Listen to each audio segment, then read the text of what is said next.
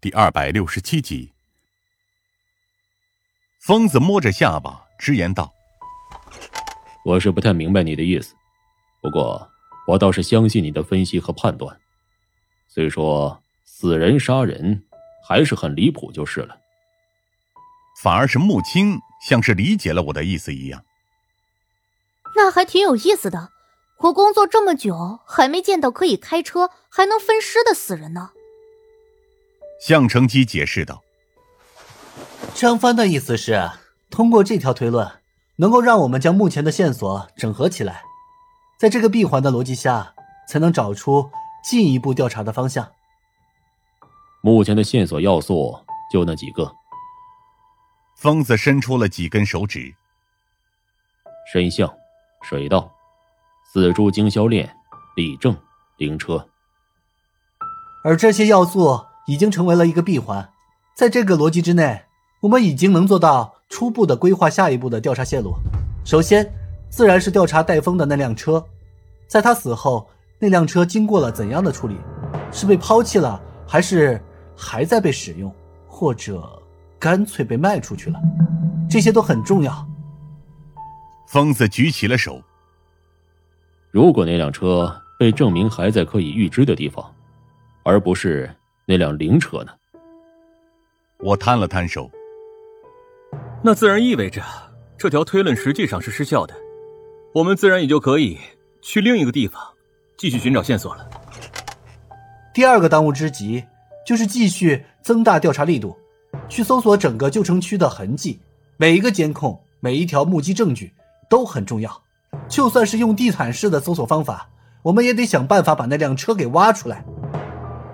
至于第三，还是围绕着那条水道，想办法调查李正在离家到死亡中间的那段时间之内，到底经历了些什么。我总感觉他的死没这么简单。初步确定了计划之后，我们这时立刻开始下一步的计划。和之前不同。这次我们从一开始就直接采取分兵行动的方式，来规避掉效率的浪费。我依旧和向成基一组。说实话，和向成基合作的时候，甚至让我产生了一种和林霄合作时候的错觉。尽管他和林霄有着诸多不同，但依旧让我感到很安心。夏灵薇则是开始调查旧城区的行车路线以及监控摄像头。毕竟他本身就隶属于省局这边，在这方面的工作上也方便协调一些。疯子则是和穆青去调查原来的水稻区域以及李正之死的更多内幕。我们稍微商议了一下之后，便各自分头出发，前往预定的地点进行调查。这一次我们无需带路，而且依旧是利用着原来大哥的身份，轻而易举的就进入了神像。不过让我们有些意外的是。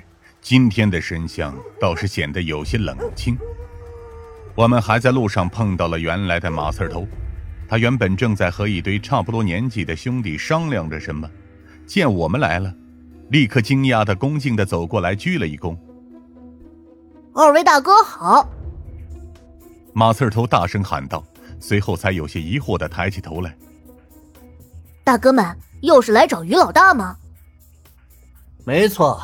带我们去找他。向成基似乎扮演大哥这种角色，已经堪称炉火纯青。就说我们有重要的事情要找他商量。可是于老大昨天晚上出了点事情。马刺头为难的挠了挠头。现在要见二位大哥，可能有些麻烦。马刺头一开始还解释不清什么叫做麻烦，还是带着我们去了于胡子的住处。我们惊讶的发现，无论是在门外还是在楼下，于胡子都布置了很多手下护卫，也不知道究竟是受到了什么惊吓。而在那间阁楼上，我们看见了正裹着被子缩在床上的于胡子，整个人脸色苍白，气色萎靡，一看就是一副生病的模样。而且还在瑟瑟发抖。见我们到了，于胡子一边吃惊的同时，一边像是找到了救星一样。哟，二位大哥，你们来的正好，快想点办法让我离开这里。事成之后，我一定没齿难忘。一旁的老康有些嫌弃的关上了阁楼的门。你该幸好这话没被下面其他人听到，不然的话，等下要来收拾你的，可就不仅仅是什么幽灵了。幽灵？我皱了皱眉头。这到底是怎么回事？于老大，你见鬼了！我本来只是开个玩笑而已，然而于胡子却立刻用力的点了点头。没错，那就是鬼，来找我偿命的厉鬼。于胡子此时语无伦次，显然是被吓得不轻，而老康则烦躁的跟我们解释道：“哎，简单来说，他昨天晚上碰见鬼了，而且碰见的还是最让他害怕的那只鬼。”戴风，后面的马刺头小声说道：“于老大说是碰到了戴风戴老大，我才是老大。”于胡子气急败坏的说道，但是仍旧显得惊恐无比。不，啊，戴风想要这位置的话，让给他也无妨。